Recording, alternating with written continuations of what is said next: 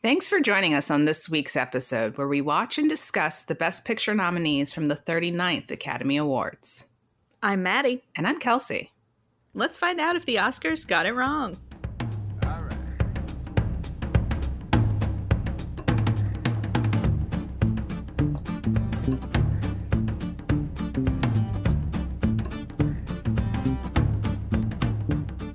mid sixties. nineteen sixty-six, yeah. Exciting times. You know, a lot of what you'd expect to be going on is going on this year. Yeah. We've talked about the sixties before. It's a tumultuous mm-hmm. time in America. We've done the spread, though, now, because we did sixty-one and sixty-nine. Now we're like, yeah, now we're right smack dab in the middle. So, yeah, as people will probably not be surprised to hear, there's stuff going on with the Vietnam War this year. This is when we really were like, we're committed to this thing. So that was a bad decision. But yeah. We started sending in a bunch more troops this year. And there were Vietnam protests happening. In addition to that, there's the sort of civil rights movement stuff you would expect this year as well. Although we are now past sort of our major civil rights legislation that's going to mm-hmm. come out of the era. But also still ongoing is the space race. Yeah. We haven't landed a man on the moon yet, so it's not over. Exactly. But we and Russia this year both, I believe, land probes on the moon. Russia does it before us, but that still doesn't count because no. The space race entirely consists of when we land on the moon with a person. Yes. That was clear to everyone from the beginning. Those from were the, the terms. That's, that's right. That's the part that always gets cut out of Kennedy's speech about how we're choosing to go to the moon. Yes. He's very explicit about the fact. It's in the do the other things. Yes, there's an asterisk after and do the other things where if you go down and look, it yeah. says man on the a moon. Human person on the moon, and then the space race is over. Uh-huh. Also happening domestically, some more good news coming out of the Johnson administration. Again, just domestically. Medicare in the U S takes effect, and the U S Department of Transportation is created. So that's pretty neat. He really was doing so much good stuff that wasn't anything to do with Vietnam.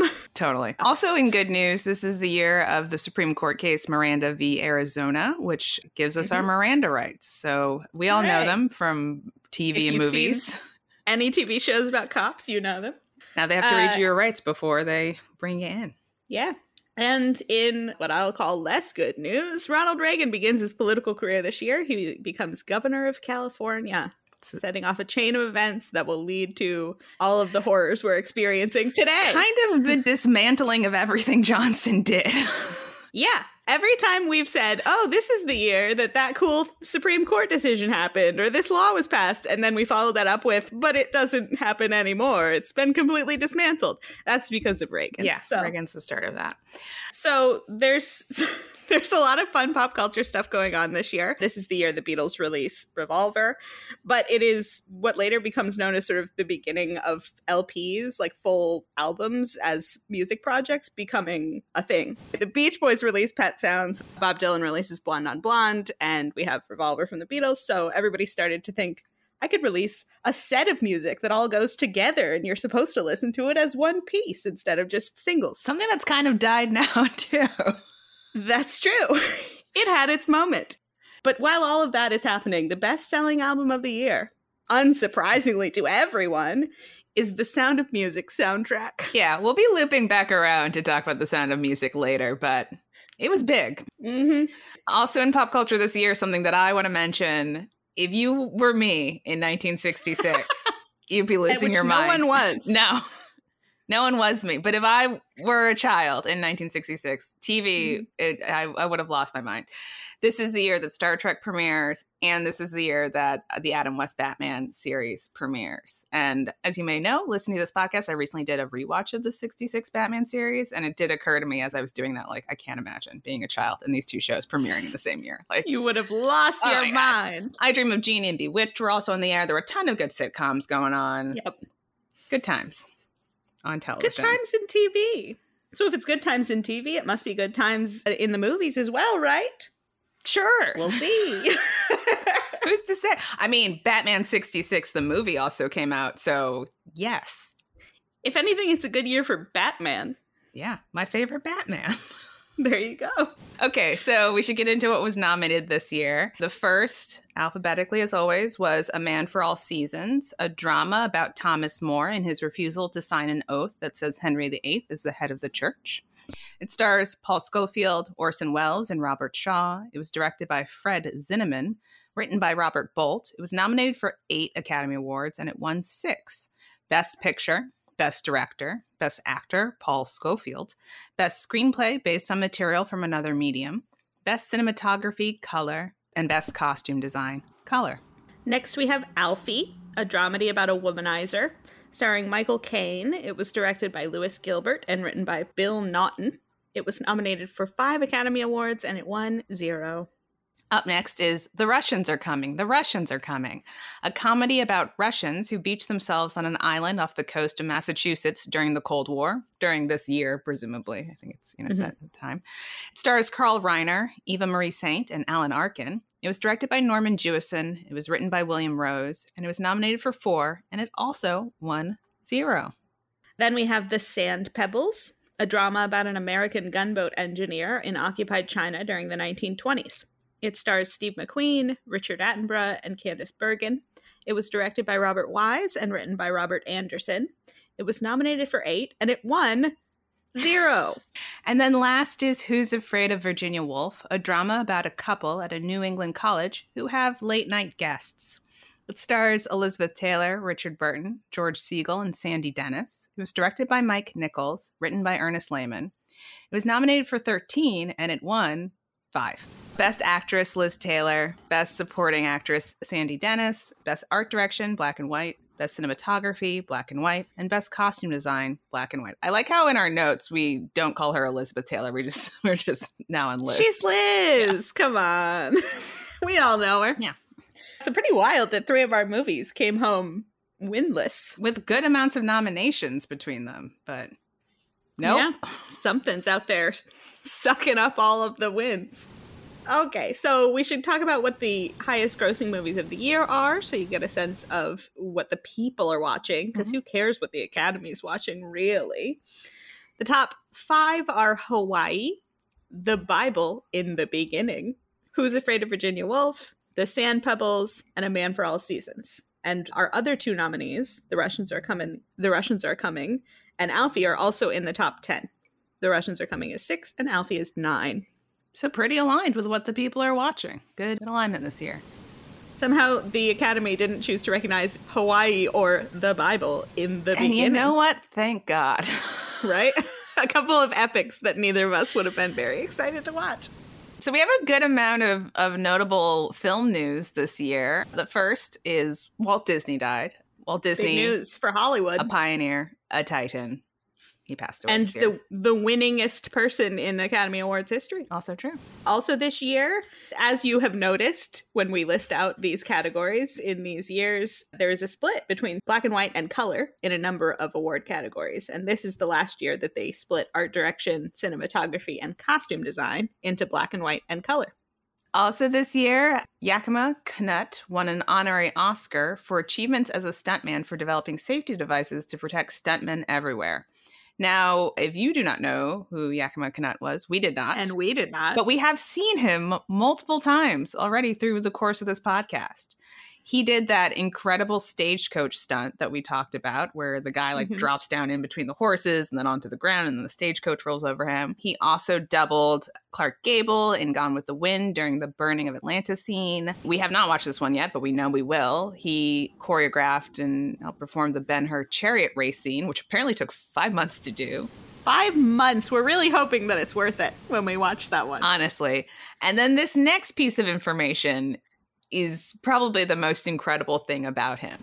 Yes. So John Wayne, as we all know, has a very famous sort of walk and, and way of speaking, which we mm-hmm. mentioned in Stagecoach was not fully developed yet. Yeah. It turns out that's all based on this guy. He is doing a Yakima Canutt impression through most of his career, which then, of course, gets parodied, which is yes. fascinating. So when people are parodying John Wayne, they don't know it, but they're parodying Yakima Canutt. What a legend. Fascinating. So as we already mentioned, The Sound of Music, the soundtrack's crushing it this year. Not just that, But The Sound of Music, the film, which came out in March the previous year, nineteen sixty-five, returned to number one at the box office this year six times. People just couldn't get enough of it. They were like, I guess we could go see The Sand Pebbles, or, or did you hear that The Sound of Music is still playing? Yeah. Or we could do The Sound of Music again. And everyone was always like, again, again. Again, again. The Sound of Music is famously a super high grossing film with the longest of legs. So yep. it's it's still playing out this year. People are still loving The Sound of Music. Fair enough. I love it. And once you've learned the songs, you want to go back and sing along. Yeah, it's a fun time. All right. So big news in nineteen sixty-six. But we should talk about these five nominees, mm-hmm. starting with what won? Well, as we mentioned at the top, it was A Man for All Seasons. We tried to get a sense of, at the time, if that was a surprise. It didn't seem like it. Obviously, it, it was one of two films that were nominated for Best Picture that won any other awards. So, you know, didn't seem like it was a huge surprise. Didn't seem like anyone was super offended by it. Yeah, and it won some, some of the other big lead up awards yeah. that year. But what's the historical consensus now? I think it's maybe a little bit more mixed. You know, Who's Afraid of Virginia Woolf is a classic of American mm-hmm. cinema at this point. It is the only one of these films on the A F I Top one hundred list. Of course, I guess A Man for All Seasons wouldn't be because it's not an American film, but, True. you know. So I don't know if anyone thinks any of those other three that didn't win awards should have won, but I would think that at this point it's down to these two. I've seen a fair few times lists where people are like, yeah, yeah, Man for All Seasons. But clearly, mm. Who's Afraid of Virginia Woolf should have won, yeah. looking back. So I think that's probably sort of the consensus now. Yes. But who cares about the consensus? It's about us. This is our podcast. Absolutely. So are we mad about the fact that uh, Man for All Seasons won Best Picture? Are you mad? Yes. Samesies. Okay, let's go through the other ones. Would you have been mad if Alfie won Best Picture? Yes. Would you? Yes. Would you have been mad if The Russians Are Coming, The Russians Are Coming won Best Picture? Yes. Same yes, but we'll talk about it. Sure. And would you have been mad if The Sand Pebbles won Best Picture? Yes. Same. And would you have been mad if Who's Afraid of Virginia Woolf won? No. No. Okay. So I think in our minds, we've decided there's only one right answer. We can all go home. Yes. No, but we'll talk about all of them as we always do. So we can start with our double yeses. You want to start with the winner or end with the winner in our double yes discussion? I guess it's our duty to end with the winner. Okay. Well, that means we start with Alfie. What's it all about? What's it all about? Alfie is about a guy named Alfie who is a serial womanizer. His whole vibe is he sleeps with a bunch of ladies and he calls all of the women in his life it, literally. Yeah. So and if we're birds. talking about it, and birds, birds, and also it. So he's going through his life, you know. And then one of the women that he's seeing gets pregnant. He wants her to get an abortion. She doesn't want to get an abortion. And so she ends up having the baby and they're still like sort of together and he's seeing the kid a little bit, but he's not the type to be like, oh, I should do the right thing and marry you or whatever the thing to do in the sixties is. And then there's this other guy who seems to be a fairly nice, stable, normal guy who's really in love with her and keeps hanging around and wanting to be with her, and he proposes and she's like, you know what, it's probably way more stable for my kid if I just marry this guy and then he can be the dad and I will leave Alfie behind. So she does that and Alfie feels a little bad about it because there was something that he liked about this kid, but he sort of just moves on. Mm-hmm. And then he has kind of a health scare. There's something going on with him that he gets prescribed rest, basically. He gets sent to a place where he can just chill out for seemingly like six months. Like, it was a long time that they sent him there. This is what tuberculosis treatment was like at the time. They just sent you to convalesce. Well, and it's England, so it's like nothing has changed since Victorian novels where they're like, the treatment is go to Bath, take in the sea air. So he goes and he's convalescing, and the guy that he shares a room with has this wife who visits him occasionally, and, and then Alfie gets out. He hooks up with the wife of the guy. Then things come back to haunt him because she is also pregnant. Crazy how this keeps happening I with know. these women. So, what are the odds? She, however, is married and has children and can't just have this unexpected baby from when her husband was in the hospital. And so he's going to help her out. She needs to get an abortion. So he finds a guy who comes to the house. He does house call abortions. And so she gets this abortion, and then he is completely unable to handle it, of course, because he has no emotional depth. So she's like having a moment afterwards, and he basically is like, you, you want me to leave? And she's like, yeah, that'd be great. So he goes away, and then, you know, he ends up coming back and seeing the aborted fetus is still in the kitchen. And it has a profound effect on him. He's like thinking about his life and what it all means, and the fact that he just was able to so cavalierly have this woman abort the fetus and it doesn't affect his life at all, and blah, blah, blah. So then it kind of ends with him having this, he literally is like, what's it all about? At the end, he's trying to figure out if he should change his ways and whatever. Is that a fair summation? Yeah. Yeah, I think so. I think also it's worth mentioning, right? The thing about this film is Alfie breaks the fourth wall, and not just occasionally, yes. like almost half no. the film maybe is it's him. It's the structure of the movie. Is him talking directly to us, the audience, which is interesting. Yeah. That's what there is to say about Alfie. The structure of it's interesting.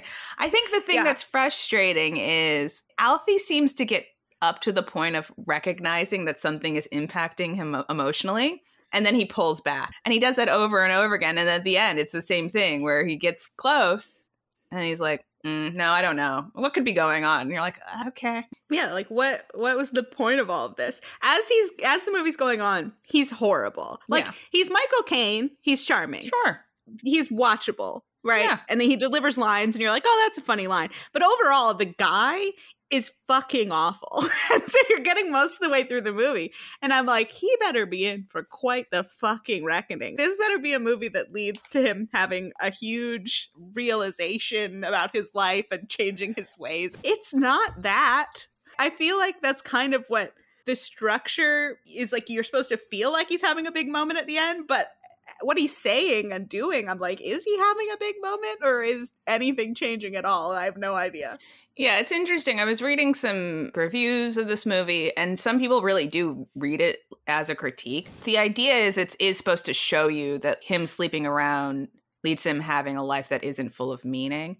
But you do mm-hmm. want the character to come to that realization. Because I think you always have to think about different people watching any kind of movie, right? The person watching this movie already thinks that what Alfie is saying is correct.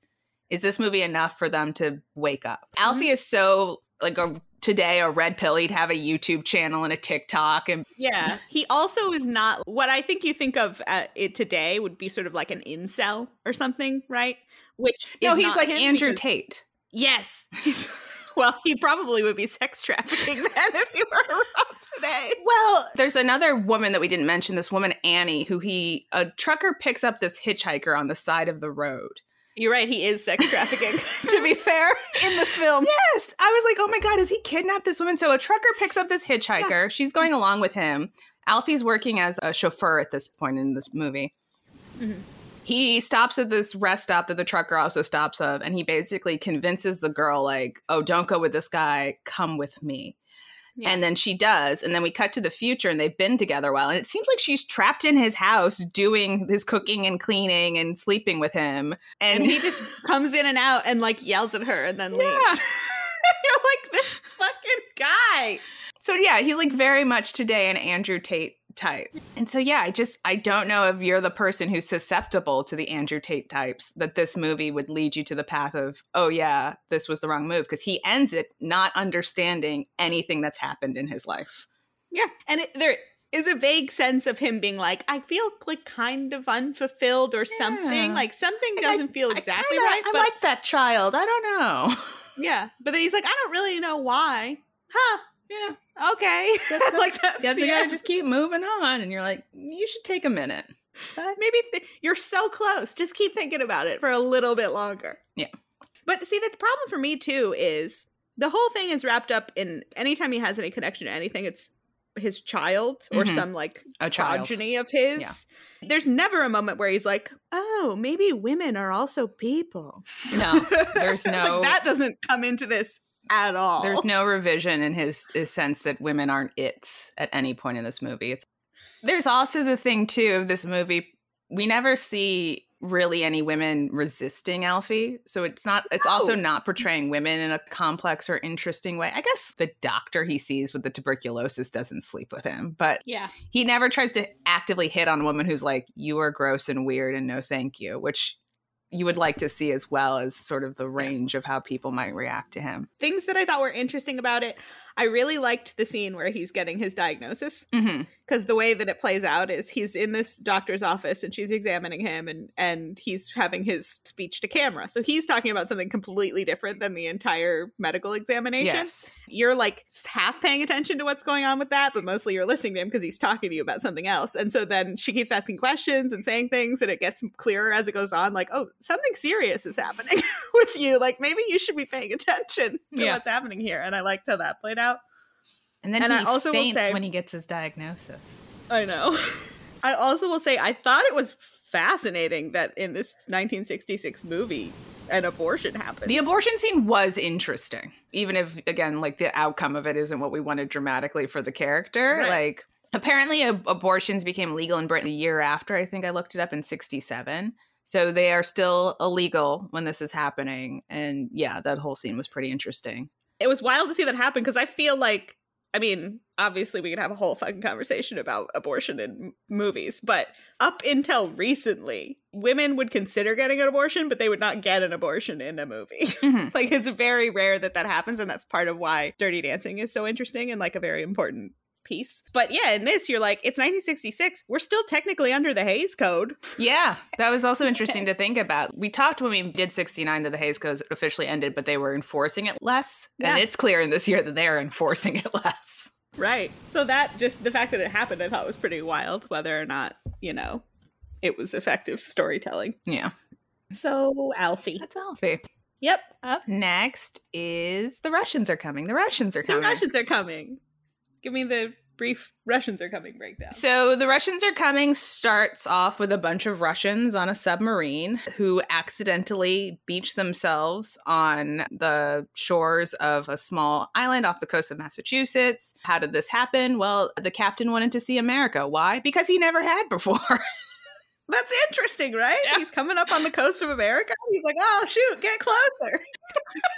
So a bunch of them leave the ship to try to figure out how to unbeach themselves because they know mm-hmm. that if they get caught, right, they're going to people are going to think they're spies. People are going to think something's happening. And it was all an it accident. It could start a war, dude. Yes. And so they come upon a small house that's sort of off away from town. And that's where Carl Reiner and his family are staying. They're on vacation. They don't live in this, mm-hmm. this place. And they, a couple of the ones who can speak English come into the house and they're like, do you know where we could find a boat? We're just, we're trying to find a boat. And the son is like, are you Russians? This little kid. And so the ruse is, is gone. They were pretending to be Swedish, I think. And so it's really just a farce. And I don't want to get into all of the, obviously the details of what happens, but basically it gets out that there are Russians here. And And so the townsfolk think that the Russians have invaded. And so they they gin up a, a force to help repel the Russians. And so it's the townsfolk running around this island trying to find these Russians that they can't find. The Russians trying to get a boat or some way to get their submarine back in the water. They end up splitting up the group of Russians, and basically the the submarine is able to get themselves off the beach, so they don't actually need anything, but they need the the seven or eight they've sent yeah. off to come back to the the ship so they can leave. And uh over that course of time, you know, Carl Reiner's family learned that those the Russian guys they met aren't so bad. They're really just trying to get back home. One of the handsome young Russian soldiers falls in love with the family's babysitter. And at the end, the submarine makes its way around to where the town is on the island, and they're threatening to blow everything up if they don't return these seven missing Russians. But like, no one knows mm-hmm. where they are. They've they've they've literally disappeared. Well, the problem is, yeah, Alan Arkin and like the one other guy are there, but the other ones got sent off on a boat to go find the submarine. So it's like they're not here. They're on their way to you. So they're threatening to blow up the island. One of the townsfolk runs off to phone the president and the Department of Defense to tell them the Russians are here. And there's a standoff. And then a little boy who's climbed up to the top of a bell tower to see better, he the the railing breaks and he falls off and he's trapped on the roof by his belt buckle. He's hanging off the roof.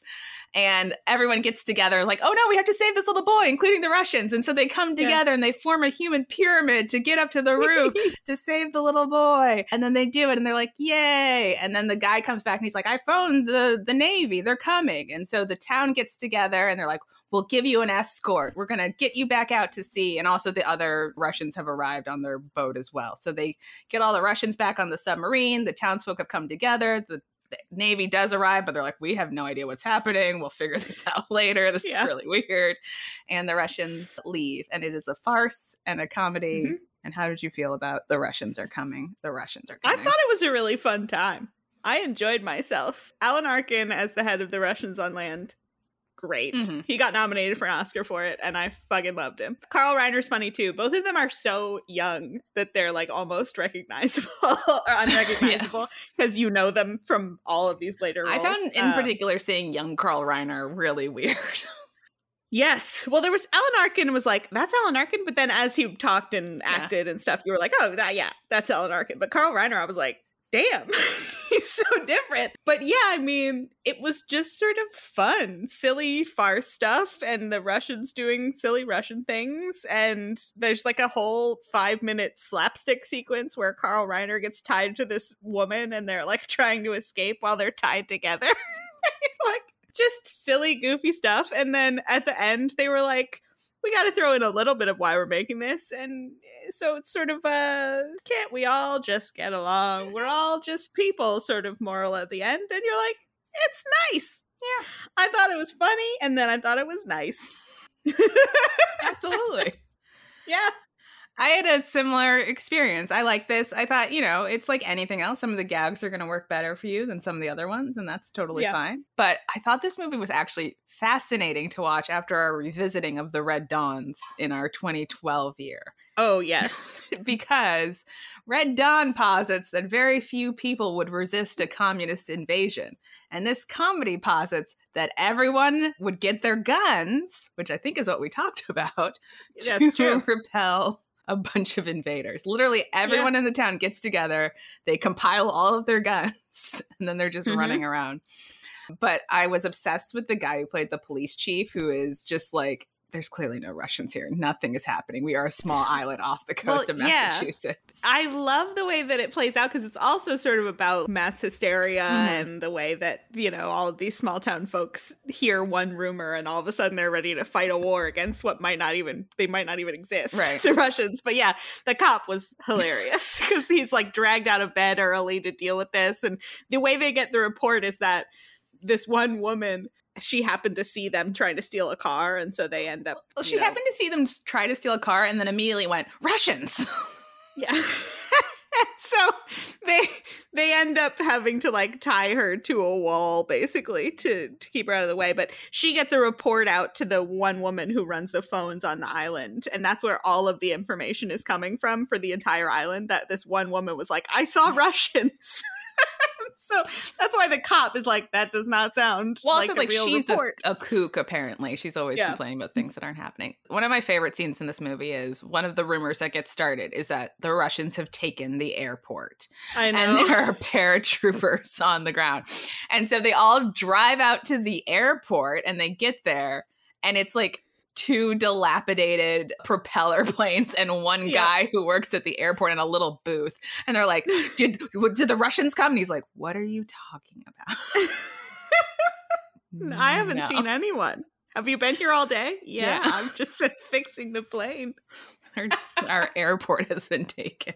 Oh my God, that was amazing. I also enjoyed at one point, the whole town goes into a bar as they're strategizing and they decide they need to warn these people who live up in another remote part of the island. And so they tell this drunk guy he needs to get his horse to ride up there to get them. And there are these, just these scenes in the movie intercut where this guy is, this drunk guy is trying to get his horse that I loved. And the horse just keeps walking away from him. Yeah. So for the entire length of the movie, he can't get his horse to come. And then by the end, he's just collapsed in the field because he's so drunk and tired, and then the horse walks over to him. That was great. Yeah, I love oh, that. Oh, man. Also, this was a very small thing and just like one of those things in movies where like, I don't, I just, I just, it's just this little detail. You mentioned there's that whole slapstick scene where Carl Reiner is tied to the, the phone operator. And so when they finally mm-hmm. are able to get out and get down onto the street, Carl Reiner's family arrives and they're trying to untie him. And a guy runs up and he just has a cat in his hands. I, I noticed that too. He has a cat and he drops the cat and then he starts helping with Carl Reiner. And you're like, what? Was, where did the cat come from? The cat had a cat. But I loved it. It was fantastic. Yeah. So this is a fun one. I liked it a lot. I think people should watch this if they have it available to them. Mm-hmm. The whole thing is obviously very silly, even though all along, you know, you're reading the message of these Russians are also just people that are caught up in the same situation and they're like just trying to get out of yeah. this shit without any damage. And so it's getting its point across. But then as it gets to the end and they start to be like, we're going to we have a message to talk about. There's a good scene where the dad almost shoots Alan Arkin. Mm-hmm. Because they think that their family's in danger because the other Russian has come back and then they can't find the babysitter and the kid. But it's just because they're having an idyllic day on the beach. They're having the best time. They're falling in love. They are. But because they can't find them for a second, then Alan Arkin is there. Carl Reiner, sh- he's like driving a car towards him and Carl Reiner's pointing a gun at him and he shoots at him. And you don't see what happens for a second. And then immediately the kid appears. Yeah. And Carl Reiner's like, oh my God, did I kill Alan Arkin? Because they have sort of a bond at this point, even though they are on opposite sides. And so there's this great moment where he's like walking up to the car to see what's happened. And you're like, they wouldn't kill Alan Arkin, would they? In this and they farce? Open the door. And yeah, luckily Alan Arkin's like, I'm not hurt, only my pride or whatever. And then they all go along together. But I did like the little moments of seriousness. I thought yeah. they worked well. It was good. I liked it. Yeah. All right. That brings us to The Sand Pebbles. What happened in The Sand Pebbles? I mean, so much. Honestly. It's three hours long. I'll give you the briefest possible version of The Sand Pebbles. So we've got Steve McQueen. He's in China in the twenties. He works for the U S Navy.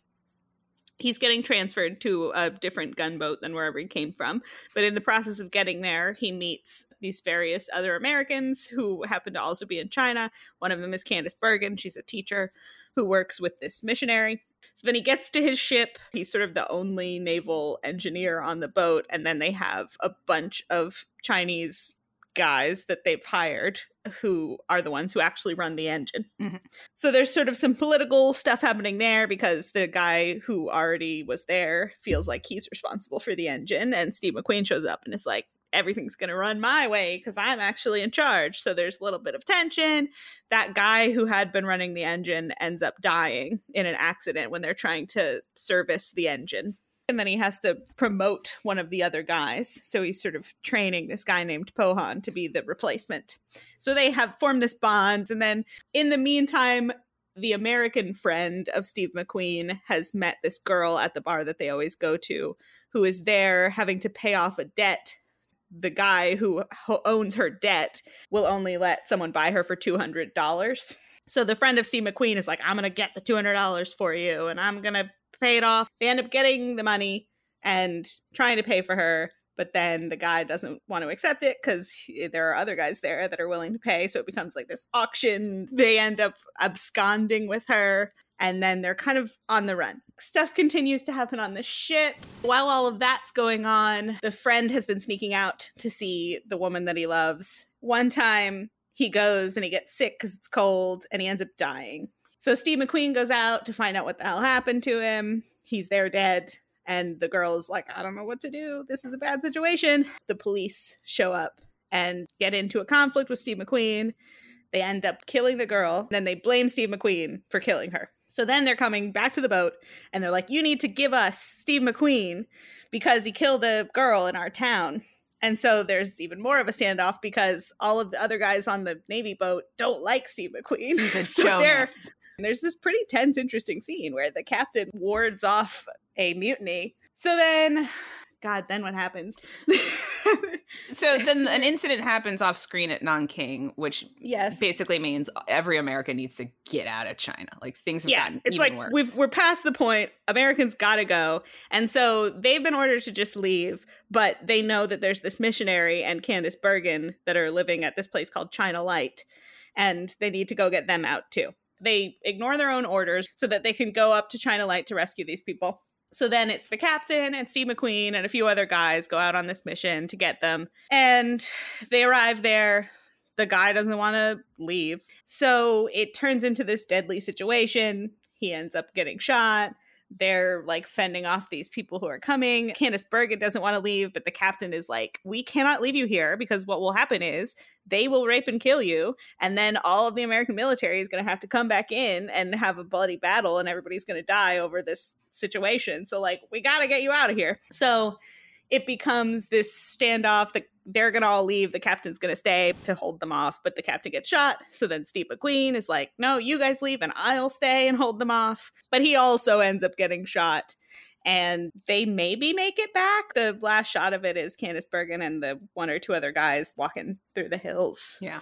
And that's The Sand Pebbles. Whew, a lot of things happen. It's a long movie. Yeah.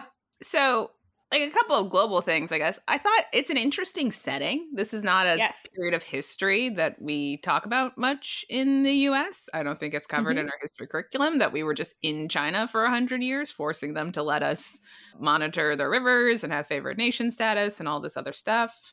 I think mm-hmm. the internal politics of what's going on in China at this period is interesting, and they're showing that. And I said to you the other day when we were talking about this, I appreciate that they hired actual Asian and Asian American actors to play the Asian characters, which is not a thing Hell that yeah. always happens in Not film. In the sixties. So there's things to definitely like about this movie. I just think mm-hmm. it's very long. I'm not sure everything in it is necessary or interesting. There are elements that I liked better than other elements. Steve McQueen is having a romance with Candace Bergen. I don't know yeah. that I needed that. It's unnecessary because they see each other like three times. Yeah. And so then they can have like kind of this flirtatious energy or whatever they want to have. But then there are scenes where they feel like they need to make it explicit that it's a romance. And you're like, don't need them. No. Cut those scenes. Unnecessary. I also thought that there are things that are dropped throughout this movie. So in the first half, this guy on the boat, Stosky, is this sort of petty antagonist. He's the one who gets into the fight with McQueen's assistant that he's training, Pohan. And also he initially is sort of assaulting and, and being cruel to Maylie, the lady that McQueen's friend, Frenchie, falls in love with, David Attenborough. Yep. And then it's just kind Richard of... Richard Attenborough. Did I say Dave? David, yeah. With Richard Attenborough.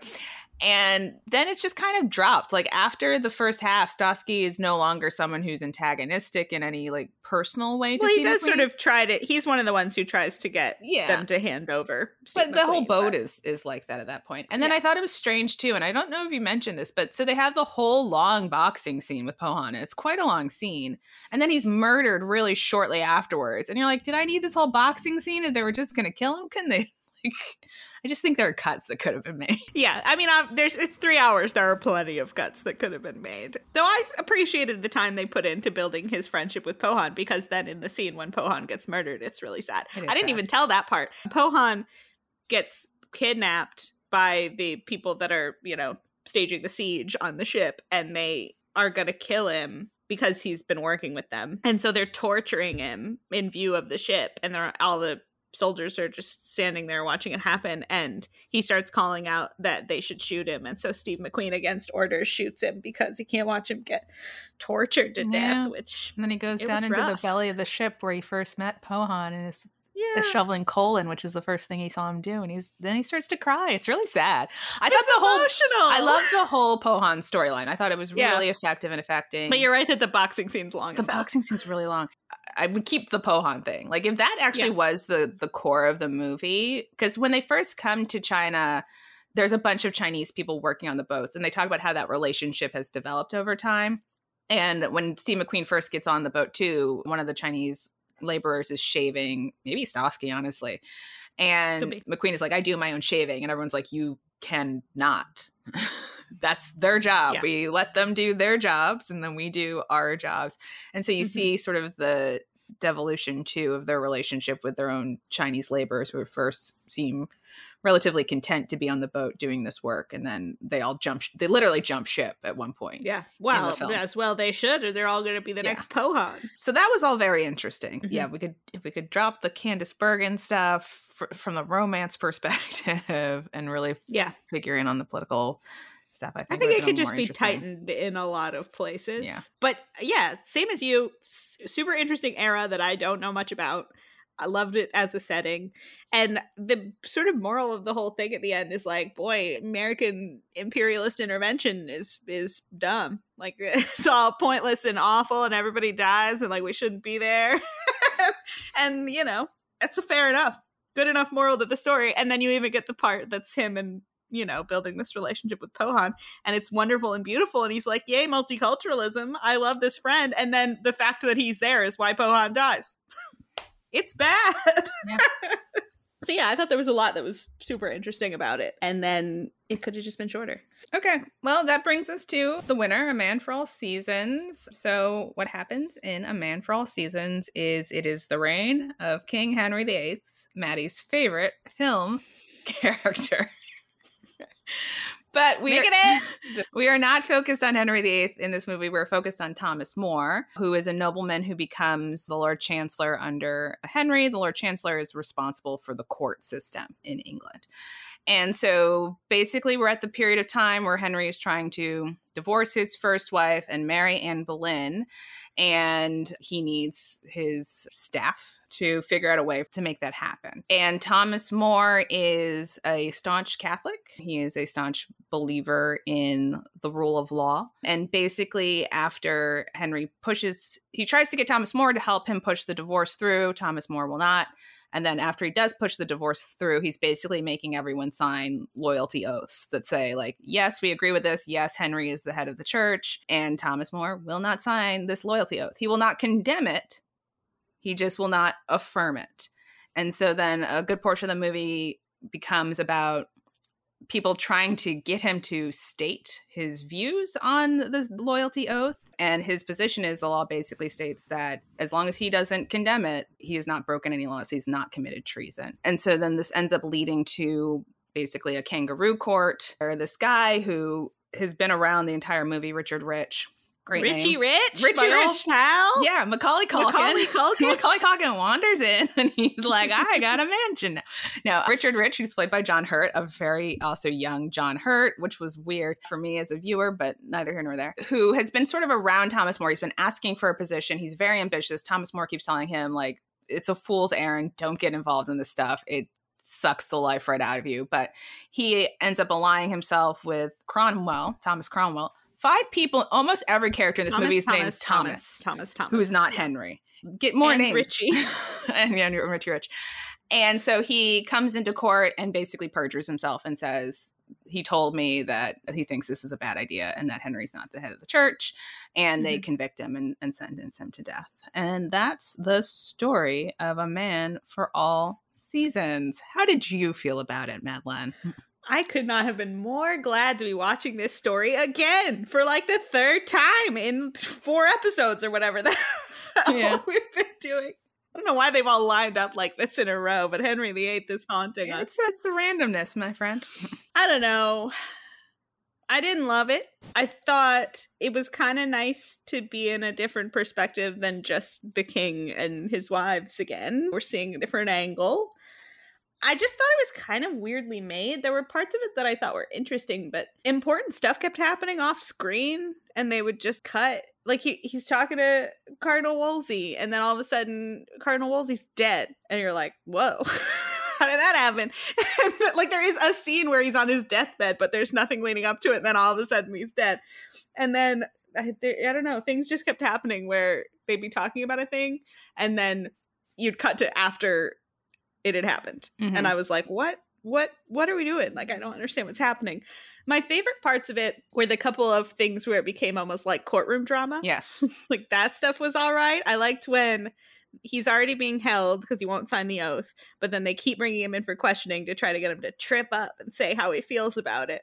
And so then there's this good scene where they're having this sort of like legalese debate about, you know, well, technically I didn't say blah, blah, blah, so you can't such and such. And like, that was pretty fun. And then the courtroom part when, again, he's there being like, well, I, on such and such date, I blah, blah, blah. Like, yeah. It just became courtroom drama. And then they, the excitement of them bringing in the guy who's clearly going to perjure himself. I like a courtroom drama. Sure. But I don't know. I mean, Thomas More is sort of interesting, I guess, because anybody who's dies for their principled stand is always kind of an interesting person.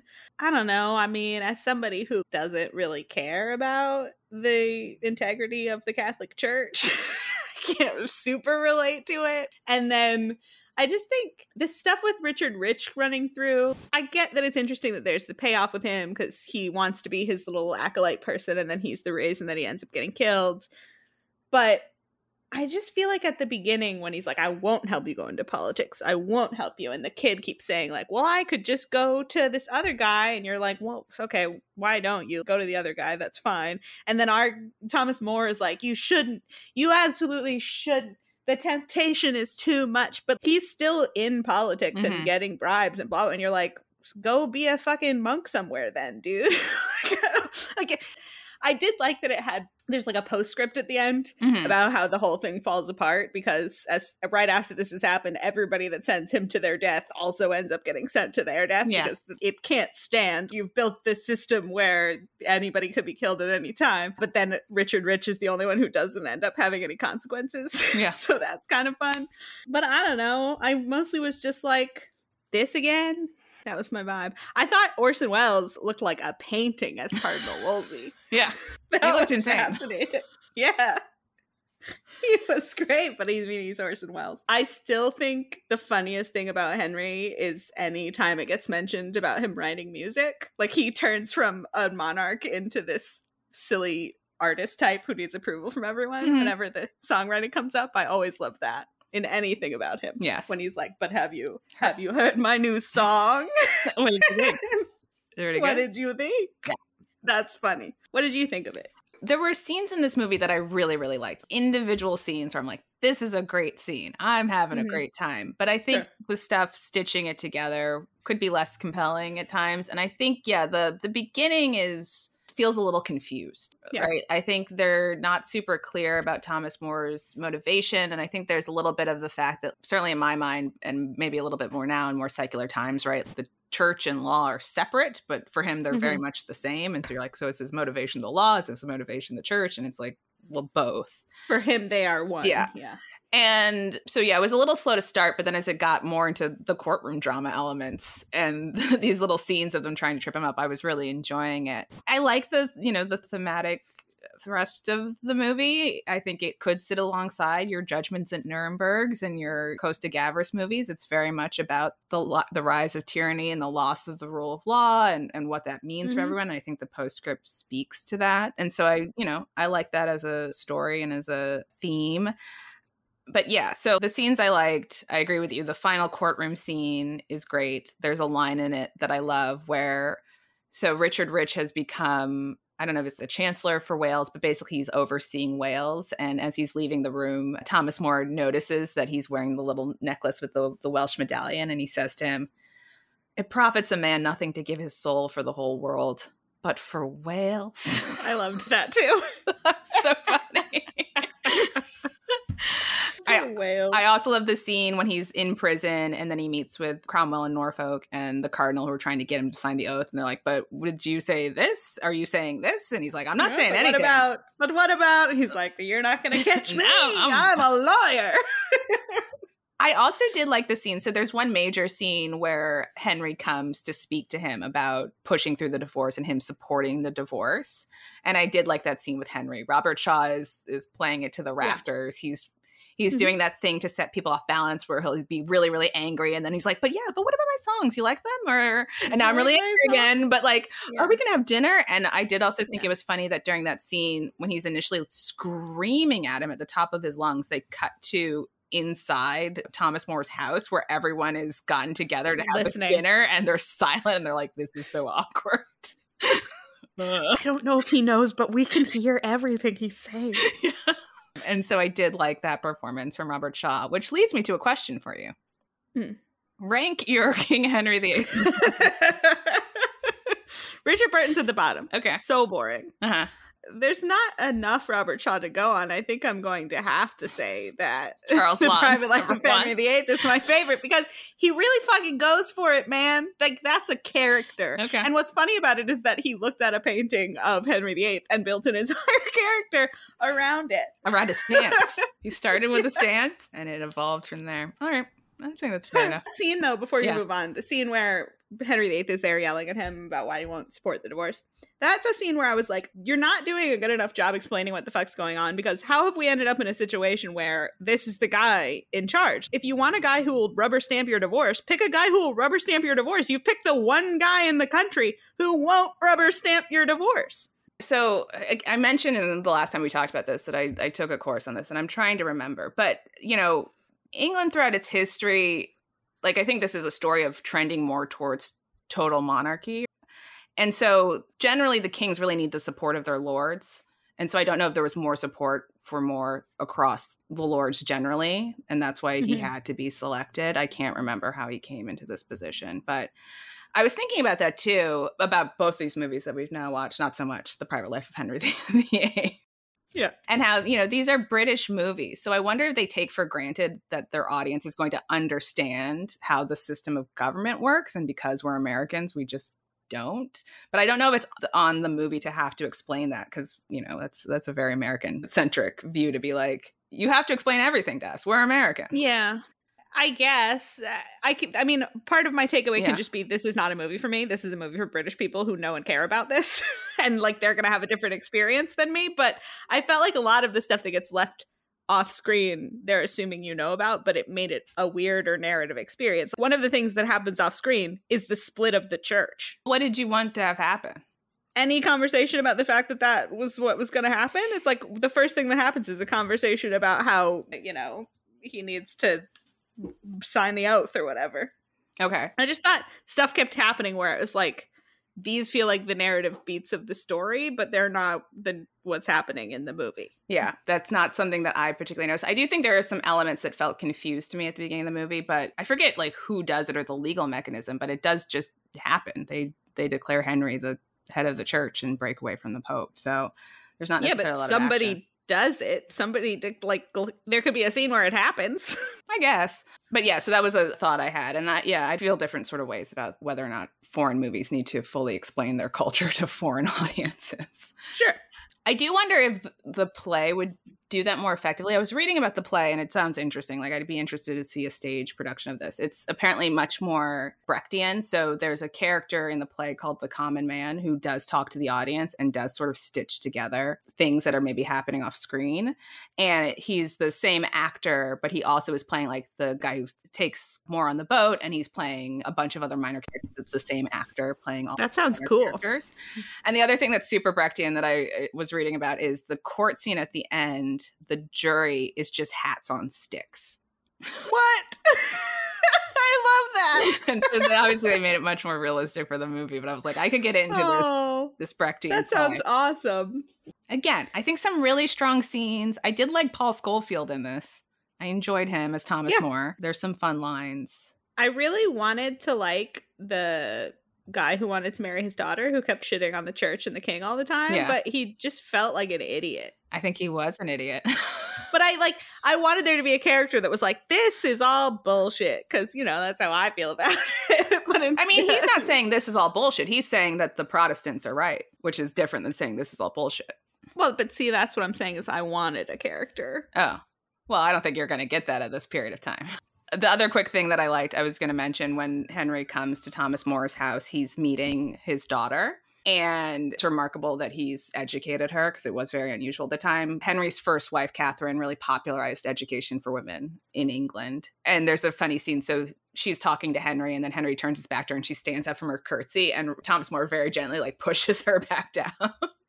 It's just a fun little I don't moment. think I noticed that. That's hilarious. Yeah. He's like, we're not done curtsying. don't, don't, don't, curtsying. Don't be standing up when he turns back around. The man is insane. That's great. And I appreciated that they made Robert Shaw a ginger for this role, as mm. we as we've talked about previously. But I don't know. It's more Henry the eighth, baby.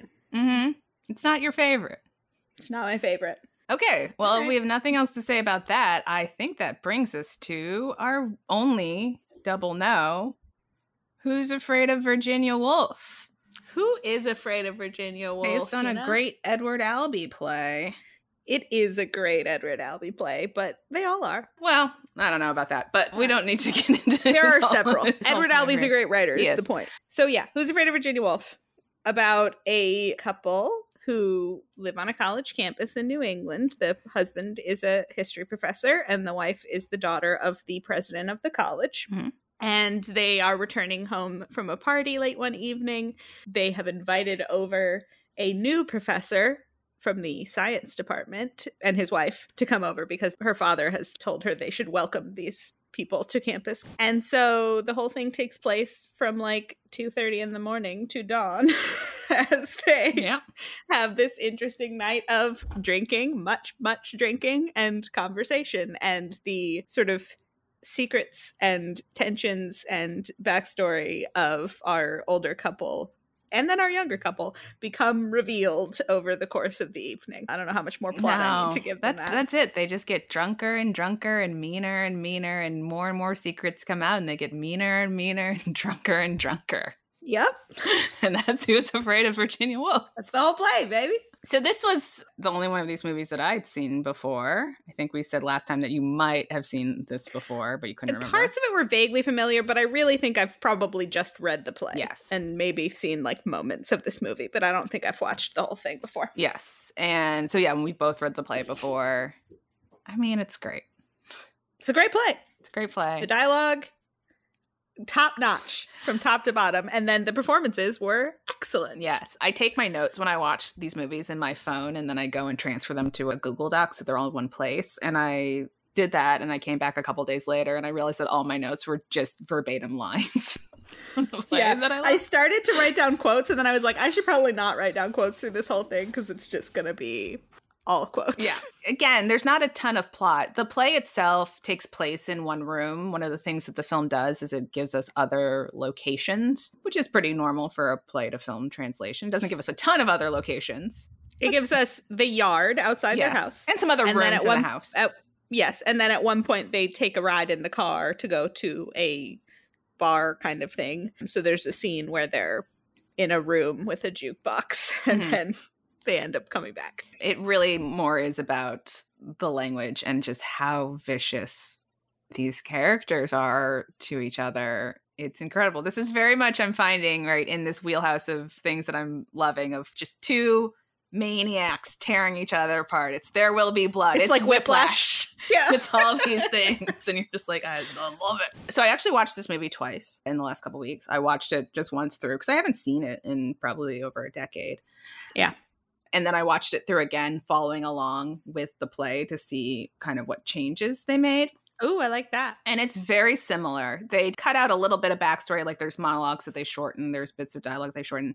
They dig into Nick, who's the younger guy, more about him being a biology professor. And there's more in the play about like why that, like it's clear why Albee made that choice in the play. And I think it's a little less clear in the movie. It seems arbitrary. But mm-hmm. the main thing they cut out, which I think is interesting for the code, because this movie is is pretty vulgar as is. Oh, yeah. So when they go to that restaurant and bar, Martha tears away without George. And then she picks up the young kids again and takes them back home. And then we cut to the house. And Honey, who's the young woman, has been left in the car to sort of sit with her. Sleep it off. Sleep it off. And Martha and Nick have gone upstairs to have sex. And George is outside. And there's that great scene where George tries to get into the house. And it's it's not padlocked. It's it's locked. It has that drawstring. The chain it's, is the on. The chain is on. Yeah. Thank you. And in the play, because they never leave the living room, that's not what happened. You see Martha seduce Nick. Like she sticks her hands in between his legs and then she starts kissing him. And then George comes back into the room and they are like making out while he is in the room. And then they go yeah. upstairs and he's like, that's fine. I don't care. You guys do whatever. So it's much more explicit in yeah. the play. And there's some small changes to be less explicit in the movie too. The language is a little cleaner, if you can believe it. I can't believe it. No. One of the funniest changes, I think, was when they're in that restaurant and they're dancing. There's a scene, there's a part where George calls Honey monkey boobs. And it, oh my God, that is um, that moment was so amazing. And just really quickly, in the play, he calls her monkey tits. So apparently, yeah. monkey boobs is okay. Monkey tits, too much. I that's funny because I feel like in my mind, if you had asked me what he said, I would have thought it was monkey tits. Well, sure, because monkey boobs is a weird thing monkey to say. Monkey boobs is a strange phrase. Yeah, I mean.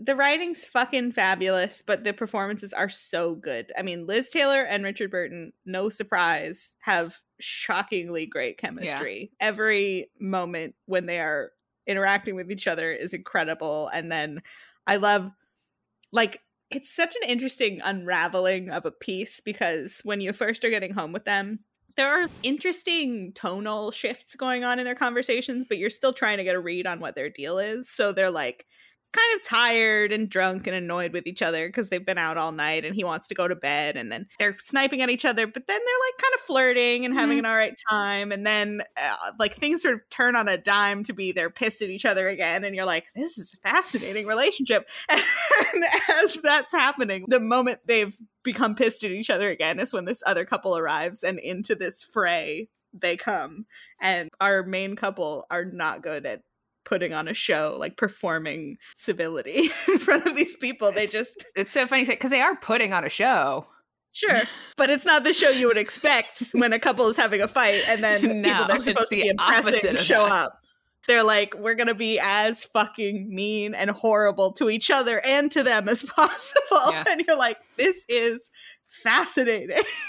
But yeah, Richard Burton and Liz Taylor, so good. And then I love they're amazing at each other's throats, but then there's a moment later on, like once way later on, once she's already slept with Nick, when the two of them together start making fun of him, and mm-hmm. like when they turn their, I love the way that that is shot on him, so good. Yeah, and it's like he hasn't felt the combined, you know, like powers of them, and it becomes very uncomfortable. It does. One thing that didn't occur to me until after I rewatched it.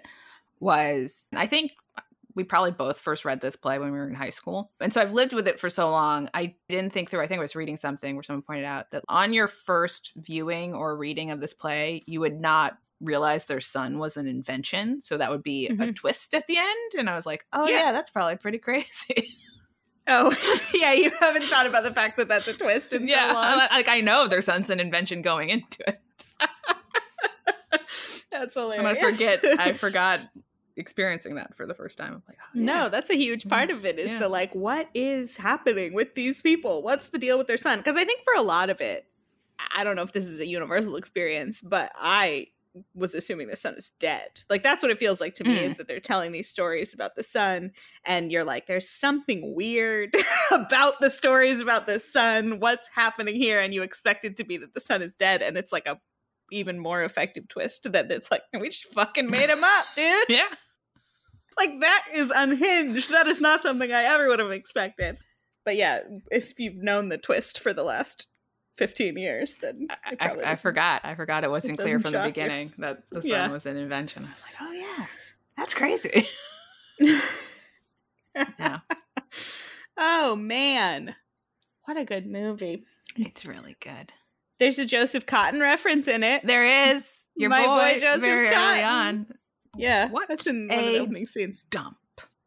What a d- it's such a goddamn good opening scene. I mean, I, we could go on and on and on about how great Edward Albee is at mm. writing dialogue, but the way that you are introduced to this couple, it's like so naturalistic and interesting. You're learning so much about them, and the like the one of their first conversations is she's remembered a film quote. She can't remember what movie it's from, and she's trying to get her husband to help her remember what movie the quote is from. And you're like, this is a universal experience, for sure, especially pre-internet. God, so frustrating. Yeah. So she's just like, what a dump. Betty Davis says it. She comes into the room. This is what's happening. She's married to Joseph Cotton. And he, she goes into her modest home that modest Joseph Cotton bought her. And blah, blah, blah. She's like, no, in Chicago. Thing. And he's like, that's it. The movie's Chicago. And she's like, it's not Chicago, you dummy. Well, first she's like, what are you talking about? What? What is? And he's like, it's Chicago. What's Chicago? The movie you're talking about. No.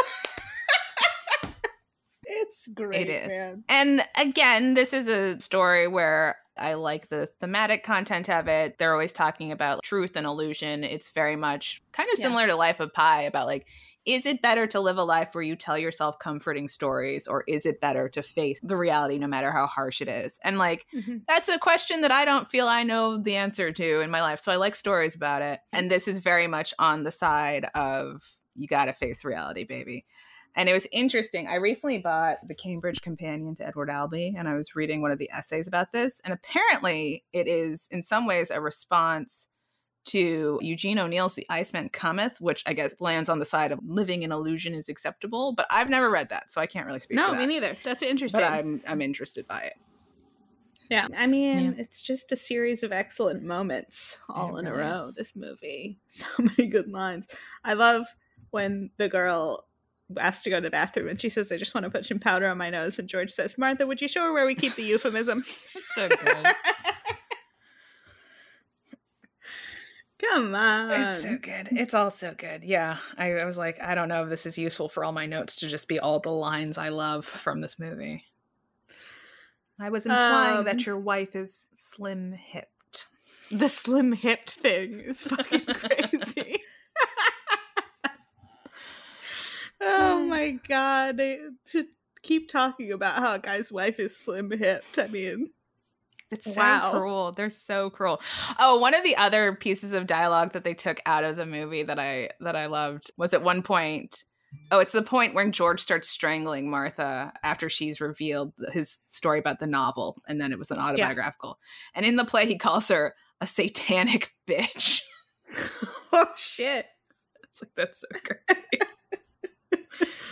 I, I assume that's in similar, like either replacement for in the same moment as in the movie when he's like, book dropper, child mentioner. Yeah. I love that so much. It's all good. It's really good. Oh, it's a man. ride. It's excellently written. It's excellently performed. This is Mike Nichols' film directorial debut. He crushes it. Incredible. It's I mean, obviously the performances are amazing, which a director has something to do with, but it also looks great. I mean, it's hard to shoot a movie in such a claustrophobic space, but he makes it interesting to watch. It's it's very good. It's a very good movie. Yeah. I don't know. I don't know how much more there is to say about it. Just watch it. We could recite all the lines for you, but... Yeah, the only other thing I want to mention about this movie, just kind of mm-hmm. getting at the question of what people have said about it, what should have won. Maybe other people have had an experience like this. But one time I, when I was in college, I was going home on the train on the Amtrak down the East Coast, and I was watching Who's Afraid of Virginia Woolf on my laptop. And the train conductor came up behind me and he was like, is that Who's Afraid of Virginia Woolf? And I said, yes, it is. And I had a five-minute long conversation with the Amtrak train conductor about how great Who's Afraid of Virginia Woolf is. So that's fantastic. People That's love how it. good it is, people. People love take it out the, the word. Streets. If you, won't, if you won't take our word for it, yeah. listen to this Amtrak train conductor, because he knows. It was fun. All right. So does that bring us to some of our questions? So what should have won? Easy answer on this one. Who's Afraid of Virginia Woolf should have won. Yeah. And did the Oscars get it wrong? Yes.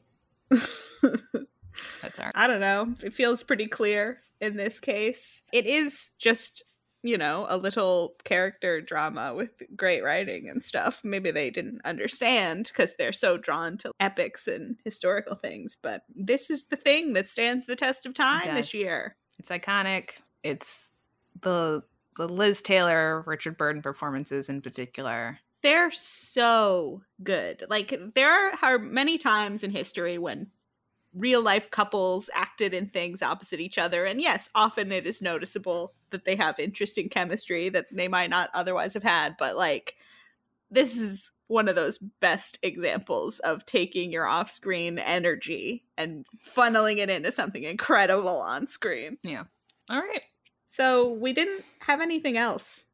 We skipped over, was there anything else we should consider? But A F I has Who's Afraid of Virginia Woolf on mm-hmm. their list. We didn't see a lot of other stuff from this year that people are talking about as, you know, necessary, essential. Necessary viewing, essential viewing, exactly. And then our, if we look at our box office, they sort of already got the biggest the stuff, unless we feel like Hawaii and... what's the Bible one called? The Bible in the Beginning. Yeah, we weren't yeah. going to watch those, so. No. That was that. So this is what there is to work with. And I feel like if you consider cultural impact, Who's Afraid of Virginia Woolf? Still around, maybe. Mm-hmm. All right. Well, with that all said, let's take a teensy tiny little stroll down to Jake Gyllenhaal Corner. Obviously, he's not alive this year. So we get to do our fun thought experiment. What could he have played that would he would have been good in? I mean, he could be George Segal in Who's Afraid of Virginia Woolf. Yeah. We didn't mention them. I thought George Segal and Sandy Dennis were also He's great. great. I mentioned George, I think. Sandy yeah. Dennis, also great. Yeah. Hard to go wrong with that material. It's perfect material, but they are excellently realizing mm-hmm. it. He could be in The Sand Pebbles. He could. He could be your Steve McQueen. He could be Richard Attenborough. He could be a Richard Attenborough. Tragically die. They both tragically die, but they do. He could tragically die earlier on. Earlier in the film. He could be in The Russians Are Coming, The Russians Are Coming. I think he would have been delightful in The Russians yeah. Are Coming. That's a good tone for him, I think. I like to see him doing some more comedic madcap stuff. Especially when it's madcap. Not yeah. just, yeah. Not just funny, but like. Running around. That's actually, good. That was my thought. I would. I think of these movies. Because I, I like I don't want to touch Who's Afraid of Virginia Woolf. Nah, it's perfect. And again, The Sand Pebbles. But I'd see okay. him in a production of Who's Afraid of Virginia Woolf. A hundred percent on the stage. Yeah, he's getting close to playing George age. He is. Just wait a few years and then you're George. Yeah, I think George is only in his mid forties. I think you'd have to cast someone older these days because they read as older. Older. Fine. Well, we'll just wait on Jake, and then when he gets a little bit older, he's yeah. George. When he's in his late forties, yeah. we're putting him in. Although it's worth noting, Liz Taylor was like fifteen years too young to play Martha, and they just they just did makeup, makeup on her. But whatever. So I, yeah, my initial thought when we were looking at this year was put him in The Russians Are Coming. The Russians Are Coming. Make him a little Russian guy running around. Yeah. He could be, I don't know if he could be the handsome Russian guy who falls in love with the girl. That guy's so blonde and tall. I don't know if that's yeah, the, the blondness is sort of what sells that because he's so blonde and she's so blonde. And then the part of what makes that movie work is the fun tonal shifts of scenes. Yeah. And so then when you're like, you know, the mob is assembling, they're gathering their guns, and then they cut to like, they're having a beautiful day on the beach together. Back to the mob, then to the guy chasing his horse. Yeah. Good. I like him in The Russians Are Coming. The Russians Are Coming. Yeah, I think that's good. And I don't want him to be Alfie. No, fuck no. Jude Law's already done it. I'm, I, I'm very yeah, curious I haven't about that. Watched, that's what I was thinking. The whole time watching it, I was like, they remade this movie less than twenty years ago. And how the fuck did they do it? Because you have to change something about this guy, right? Right? I don't know. I haven't I don't seen know it. Either. Maybe when we get to that year. Nah. Probably not. Is that nominated? Probably not. But that might have been in the year that the Jude Law was in everything. Law. All right, maybe it'll be worth doing it for the joke then. Yeah. But yeah, I'm with you. Russians are coming. Russians are coming. Sounds like a fun time. Mm-hmm.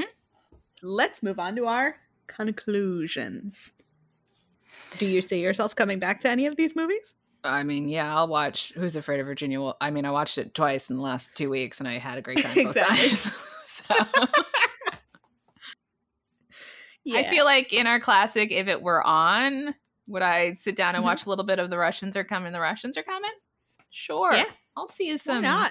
some zany scenes. I'm not mad about it. Well, I it. found out while I was doing my prep for this that my father really likes that movie. So maybe someday when I'm home and The Russians Are Coming, The Russians Are Coming is on, we'll do a little bonding, yeah. watch it together. You? Yeah. Those two? I, same, same. Those two. I mean, I there were things that a lot of things I liked about The Sand Pebbles, but like, hell no, am I sitting down again to watch three hours of The Sand Pebbles? So those are the two. the fun ones. Amazing how those are always the ones that are worth rewatching. Yeah. Well, yeah. Not always. Have we? No, not always. Have we learned anything about these silly little Academy and their wants and needs and desires? Well, obviously, A Man for All Seasons is a stately period drama. So there's yep. that element. I also think it's interesting. It'll be interesting to fill in the remainder of the sixties, right? Because we were a little surprised that Midnight Cowboy, which was so controversial, won three years later. Obviously, Who's Afraid of Virginia Woolf is also pretty like abrasive and vulgar yep. and aggressive. So maybe they weren't quite ready to be like, yeah, this, this is a big thing. Three years for the Academy. Things yeah. change a lot. Yeah, I'm with you. Never a huge surprise when a historical drama wins. I guess they avoided the scope of The Sand Pebbles, though. They were like, not that I would scope. have preferred The Sand Pebbles winning. Hmm, interesting. I'll, also, we didn't talk about this at the time, but interestingly, because of the timing of The Sand Pebbles coming out in nineteen sixty-six, obviously people were reading a lot into what was happening in Vietnam. Yes. With this, even though I don't think that, like, it was, the book was written pre-Vietnam. It wasn't meant to be a commentary on that. But I mean, commentary on American interventionism is all the same yeah, everywhere. That's true. It's always going to become relevant because we're always doing some nonsense we shouldn't be doing. But that is interesting that it had sort of a more relevance when it came out than even intended when they set out to make it. Yeah. All right. Time for all our right. patterns.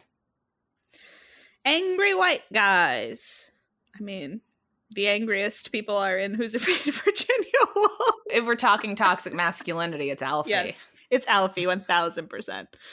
We already described him as the Andrew Tate of nineteen sixty-six. I mean, everyone in Who's Afraid of is so, they're just so vicious.